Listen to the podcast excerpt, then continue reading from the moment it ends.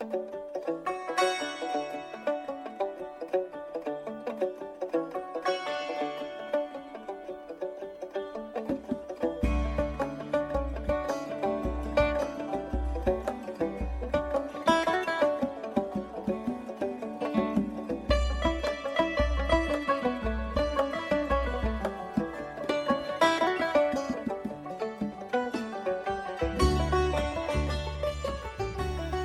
جلوه های فرهنگ مردمی ما یا فولکلور کاری از کاوه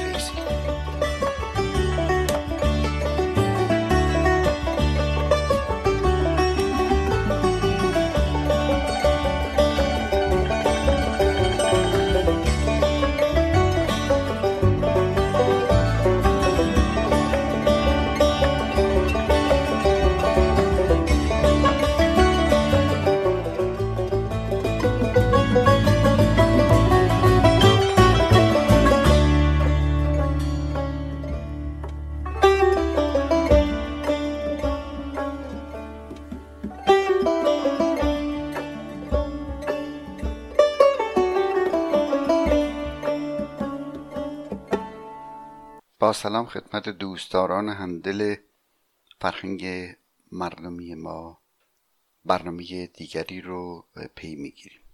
در انتهای برنامه گذشته ورزش ذهنی رو با همدیگر داشتیم به این مفهوم که گفتیم در زورخانه ها اصطلاحات خاصی رو استفاده می کنند زورخانه مرکز ورزش باستانی سنتی ماست و بسیار نه فقط از لحاظ ورزش بدنی مهمه بلکه از لحاظ ارتقاء اخلاق و روحیه پهلوانی جایگاه بالایی داره. برای مثال بنده دو اصطلاح رو که از زورخانه نشأت گرفته خدمتون عرض می‌کنم و ریشه های اون رو هم عرض می‌کنم که چیست؟ یکی اصطلاح لنگ انداختنه. میگه ما در مقابل فلانی لنگ انداختم. در واقع در زورخانه ها مرشد که در بالای زورخانه در بالای گود زورخانه میشینه گاهی موقع پهلوان ها و کشتیگیرها در مرحله از این کشتی گرفتن ها و بالا و پایین شدن ها ممکنه که ناخواسته پشت یکی از این دو حریف به خاک برسه.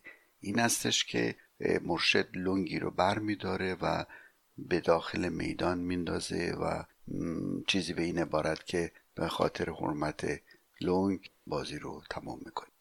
بنابراین در ابتدا لنگ انداختن به معنای یا یا سمبل اتمام یک جدل یا بگو مگو و به معنای ایجاد آشتی و صلح بوده. متاسفانه باید گفت در طی زمان وقتی این اصطلاح از زورخانه بیرون آمده به معنای تسلیم شدن کسی کس دیگری است. این استش که الان وقتی میگی فلانی لنگ انداخت یا جلوی دیگری لنگ انداخت یعنی به او تسلیم شد که در اصل چنین نبود. دیگر اصطلاح سنگ کسی رو به سینه زدنه. یعنی اینکه در حالت امروزی کلام به این مفهوم هستش که کسی شروع بکند به حمایت و طرفداری از فرد دیگری و این طرفداری گاه موقع ها بیش از اون حدی که منطقی هست جلوه می‌کنه. اما سنگ کسی رو به سینه زدن یعنی چه؟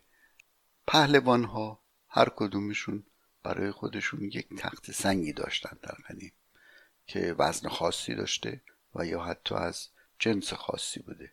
مثلا پهلوانی بوده در قدیم که سنگش از مرمر بود امروزه اغلب این سنگ ها به شکل یک تخت چوب البته قطور هست و وسطش سوراخی برای به دست گرفتن هست.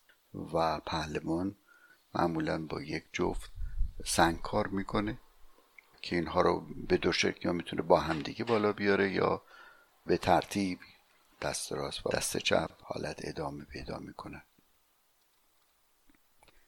اما چرا سنگ کسی رو به سینه زدن؟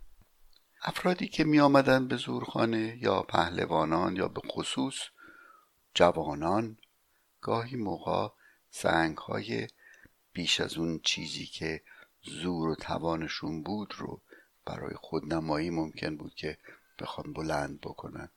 و البته قاعده بر این بود که سنگ انتهاش به زمین نخوره در طی بالا و پایین بردن. خب ممکن بود که این سنگ ها به قدری سنگین باشه که بیفته روی اونها و بهشون صدمه بزنه. داستانی است که یکی از این پهلوانان که بسیار قدرتمند بوده در یکی از شهرستان ها وقتی که می‌خواستن بیارنش و او رو به ناصر الدین شاه معرفی بکنن. به قدر این سنگ سنگین بوده که مجبور شدن که روی پشت شطور بگذارن و افراد عادی نمی‌تونستن اون رو حمل بکنن. از دیگر اصطلاحهایی که در زورخانه استفاده میشه بد نیست حالا که صحبت زورخانه رو کردیم به اونها هم اشاره بکنیم. یکی اصطلاح پیشکسوته. یعنی پهلوان با سابقه و مورد احترام. حالا البته در مورد سایر ورزش ها هم استفاده می‌کنم. می‌گویم فلانی در فرض بفرمود فوتبال پیشکسوت اصطلاح دیگه نوچه است. نوچه معمولا اصطلاحی است که به جوانهایی که شاگرد پهلوان ها بودن و در حال تعلیم بودند گفته می‌شد. قدر اصطلاح دیگری است به این مفهوم که وقتی دو, دو حریف تقریبا همزور بودن به اینا می‌گفتن دو نفر قدر هم هستن یا پهلوان قدری است. قاطی شدن به معنای درگیر شدن در کشتی هست. می‌دونیم که در زورخانه از ابزارهای مختلفی برای ورزش کردن استفاده می‌کردن که خاص خود زورخانه بوده مثل میل مثل کباده و مثل همین سنگی که عرض کردم. خب این پس از دو اصطلاح یا دو ضرب المثل که ریشه در زورخانه داشت. البته ضرب المثل ها و اصطلاح های دیگری هم هستند که ریشه در سایر فعالیت های اجتماعی دارن. مثلا در بازی ها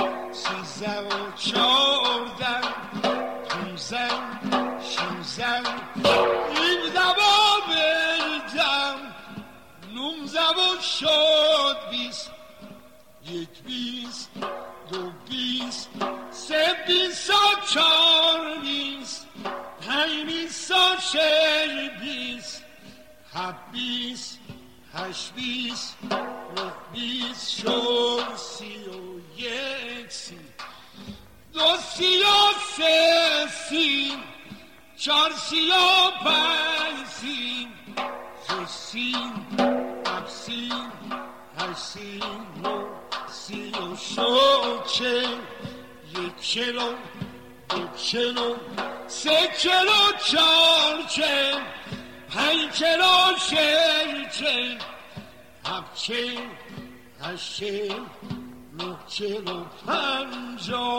من دوست دارم که این برنامه برنامه باشه که حالت یک طرفه نداشته باشه و دو طرفه باشه. بنابراین اگر توان این باشه شما با من از طریق رادیو تماس داشته باشید. اگر مطلبی رو می‌خواهید بدونید یا اصطلاحی مسئله چیزی است که فکر می‌کنید ریشش رو نمی‌دونی یا دوست دارین بدونین بفرمایین. اگر من جای اشتباه کردم هم باز بفرمایید که بتونم همون اصلاح بکنم یا اگر مطلبی هست برای شما تهیه کنم. و در برنامه بعدی خدمتون بگم. در دهه های اخیر کتاب ها و مطالب زیادی در مورد فرهنگ عامه مسئله ها و دیگر جلوه های فولکلور نوشته شده. یک چندتایش رو منباب فقط نمونه ارز می‌کنم. فرض بفرمایید کتاب یکی بود یکی نبوده جمالزاده اوسانه و نیرنگستان هدایت صادق هدایت. مجموعه هنوز کامل نشده یا کاملا منتشر نشده شاملو احمد شاملو به نام کتاب کوچه که استارتش در دهه های سی و چهل زده شد در مجله فردوسی کتاب هفته و کیهان هفته. اون موقع کتاب بسیار ارزشمندی که به اسم فرهنگ مردم توسط علی میرنیا نوشته شده پندارها احمد کسروی.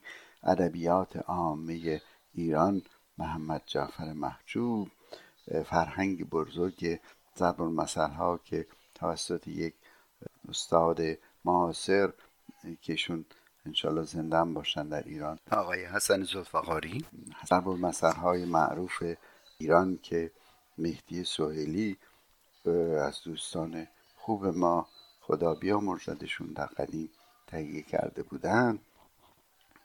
و عرض شود که معتقدات و آداب ایرانی ها نوشته آنری مسه عربیات آمیانه فارسی از اولش مارزولوف ترجمه عباس امام در دوره قاجار درمانهای آمیانه در میان مردم ایران. اما از میان همه اینها از چند کتاب بخصوص مورد ارجاع مرتب من قرار گرفته. یکی از اونها ریشه های امثال و حکمه که مهدی پرتوی آمولی رو تهیه کرده بود. با حضورتون عرض شود که افسانه های صبحی و قصه های مرحوم صبحی فرهنگ لغات زبان مخفی مهدی سمایی باورهای آمیانه در مرزبان نامه ضرب المثل و شوخی های احمد شاملو در دو جلد. من دارم به لیست کتاب هایی که دارم و مطالبی که دارم نگاه می‌کنم. قصه های ایرانی از ابوالقاسم انجوی شیرازی مجموعه امثال و حکم دهخدا در چهار جلد فرهنگ لغات آمیانه جمالزاده. از کنم که کلسوم ننه که کتابی است که توسط فردی به اسم خانساری در زمان قاجار نوشته شده که معلوم هم نیست که این اسم واقعا اسم واقعی او بوده. اشیاء جادویی در فرهنگ عامه داستان های امثال مال آقای زلفقاری داستان های امثال مال امیر قلی امینی فرهنگ عوام یا تفسیر امثال و اصطلاحات زبان پارسی باز توسط آقای امیرقلی امینی که ایشون واقعا در زمینه امثال و اصطلاحات زحمت های بسیار زیادی کشیدند. خب حال تنفسی بگیریم و تجدید قوای بکنیم با شنیدن قطعی زیبا از تار جناب کیوان ساکت که قطعی چارداش ویکتوریو مونتی ایتالیایی رو که موسیقی فولکلور مجازی است اجرا کرده. این آهنگ فولکلور مجوری قبلا و توسط نوازنده های مختلفی در تمام دنیا با ویولون و پیانو و حتی برای ارکستر هم تنظیم شده اجرا شده. یکی از نکته های جالبی که در مورد چارداش میشه گفت این هستش که صادق هدایت که همونطور که ارز کردم جزء محققان برجسته فولکلور ایران هست و در دو کتابی که عرض کردم در مجموعه داستانهای کوتاه سگ بلگردش در داستان کوتاه تجلی به نوازنده چیر دست ویولون و مستی اشاره می‌کنه در اون داستان که با با اجرای چهارداشش گویا می‌خواد تمام مشکلات خودش رو به این ترتیب فراموش کنه.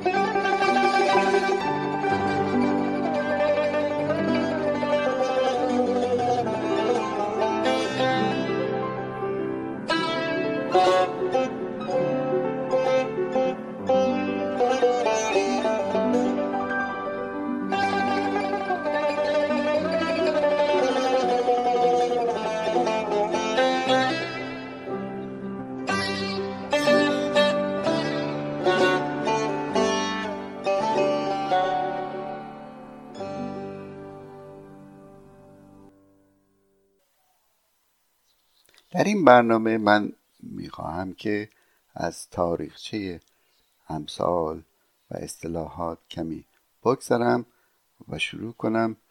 نمونه های مختلفی از اونها رو خدمتتون بگم و به تدریج برخی رو ریشه هاش رو هم خدمتتون بگم امروز دوست دارم که چند نمونه همونطور که عرض کردم مسئله ها و زبان ها گهگاه منظومه یعنی شعرگونه است. گاهی هم نصره فعلا در مورد اونهایی که شعرگونه است در برنامه امروز می‌خواهیم که با هم دیگه یک تفنن ادبی در فرهنگ مردمی هم داشته باشیم. چطور؟ ابیاتی رو من در نظر دارم که مصرع دوم یا بعدا عرض خواهم کرد مصرع اول اونها مشهورتره گاهی تبدیل شده به ضرب المثل یعنی همه ازش استفاده می‌کنن. یادم باشه که بعدا هم ضرب المثل هایی رو چند نمونه ضرب المثل هایی رو بهتون بگم که در طول تاریخ می‌بینیم اینها دیگه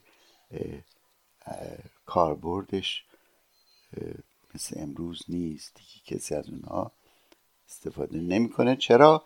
برای اینکه شرایط اجتماعی و محیطی عوض شده. خب اگر حاضرید شروع کنیم. اولی مثلی که مصرع دوم یک بیت هست. از این قراره. حتما شنیدیم میگن از کوزه همان برون درآود که در روز. می‌خوایم ببینیم که مصرع اول این شعر چیه. یکی دیگه. نرود میخ آهنین در سنگ. راستی یعنی چی؟ اگر که دوستان به ما بگن در چه موقعی این استفاده میشه؟ یا مرا به خیر تو امید نیست؟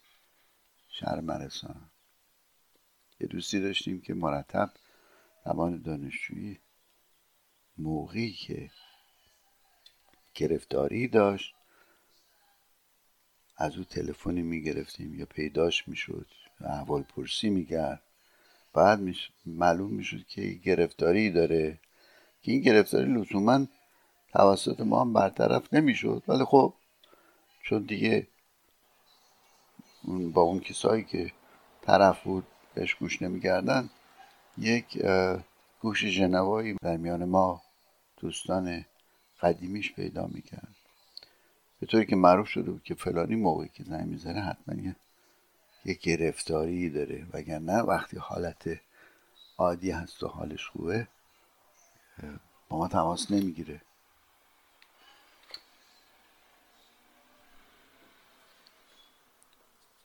و یه زمانی یکی از دوستان گفت آقا جان دیگه دست سر ما بردار.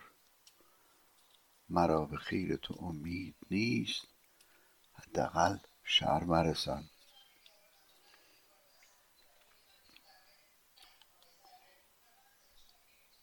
حالا می‌خوام یک دو نمونه از مسئله رو بگم که قسمت اولش معروفه. این, این یکی چی؟ علاج واقعی پیش از وقوع باید کرد. و داستانی هم پشت سر این هست که این داستان رو خدمتون یادم باشه.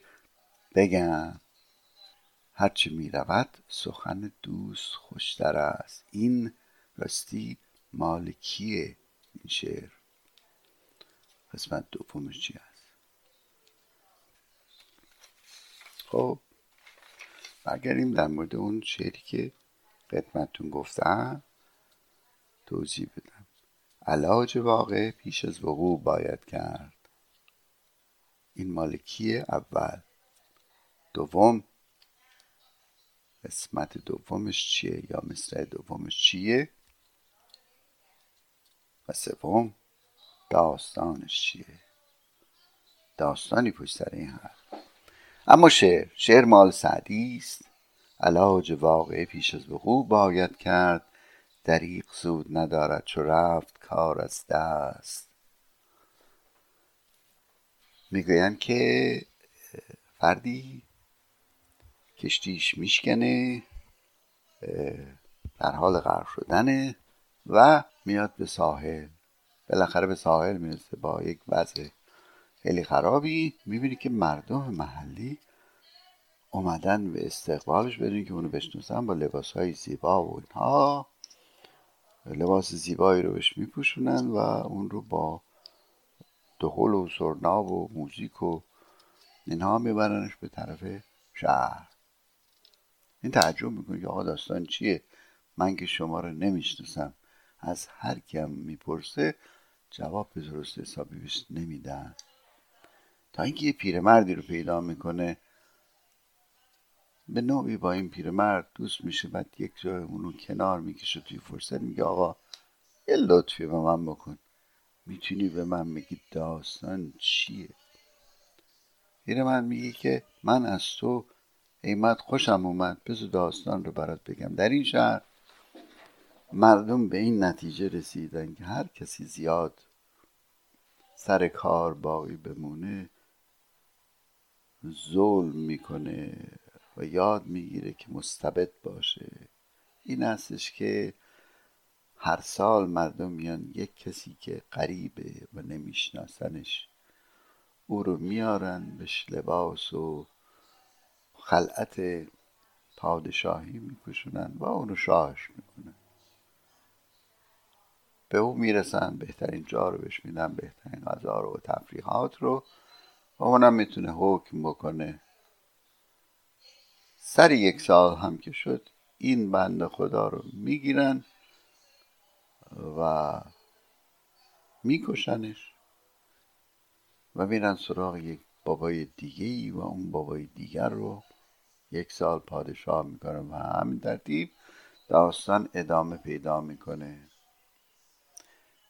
و حالا ای مرد نوبت توه تو شدی پادشاه. مرد که آدم باهوشی هم بوده میگه آها. پس من باید علاج واقع رو پیش از وقوع بکنم. این هستش که در جزیره دور از ساحل دستور میده که براش خونه و تشکیلات و این وضعیتی درست بکنن و انبالی رو کنار می‌گذاره و نوکران و فلان و غیره که زندگیش تأمین باشه. نزدیک یک سال که میشه یک دفعه جناب پادشاه ما قیبش می‌زنه. اما نزدیک های سال که برای خودش قایقی درست کرده بودی که مخفیانه بره اون پیرمرد مینه پیرمرد میگه ای مرد من اون روز اولی که تو رو دیدم فهمیدم که تو از مدلای پادشاه قبلی نیستی. حواس جمعه. اینه که اگر اجازه بدی من هم همراه تو بیام و در خدمتت باشم. سوار قایق میشن و میرن به جزیره که از اون سرنوشت محتومشون هر شود که فرار کرده باشه از علاج واقع پیش از وقوع باید کرد. دریق سود ندارد چو رفت کار از دست. حق یارتون خدا نگهدارتون.